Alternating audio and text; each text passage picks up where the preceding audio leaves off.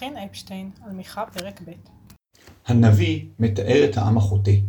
וחמדו שדות וגזלו, ובתים ונשאו, ועשקו גבר וביתו ואיש ונחלתו. מה משמעות התיאור של עושק הגבר וביתו? התלמוד הבבלי בגיטין נ"ח עמוד ב' מנסה להבין בכך בתרגום המילים בארמית.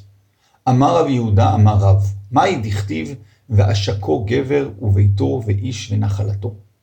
מעשה באדם אחד, שנתן עינו באשת רבו, ושלוית נגרים היה. פעם אחת הוצרך רבו ללוות. אמר לו, שגר אשתך אצלי, והלבנה. שיגר אשתו אצלו, שהה עמה שלושה ימים. קדם, ובא אצלו. אמר לו, אשתי ששיגרתי לך היכני? אמר לו, אני פטרתי לאלתר, ושמעתי שהתינוקות נתעללו בה בדרך. אמר לו, מה אעשה? אמר לו, אם אתה שומע לעצתי, גרשה. אמר לו, כתובתה מרובה. אמר לו, אני אלוויך, ותן לה כתובתה. עמד זה וגירשה, הלך הוא ונשאה. כיוון שהגיע זמנו ולא היה לו לפורעו, אמר לו, בוא, ועשה עמי בחובך.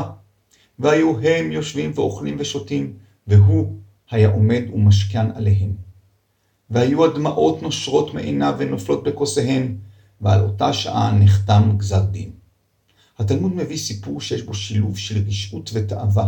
השוליה, שלכאורה היה במעמד נמוך, הופך להיות המשעבד. ולא רק המשעבד, אלא גם מי שלוקח את אשת אדונו. הסיפור הופך את הכל.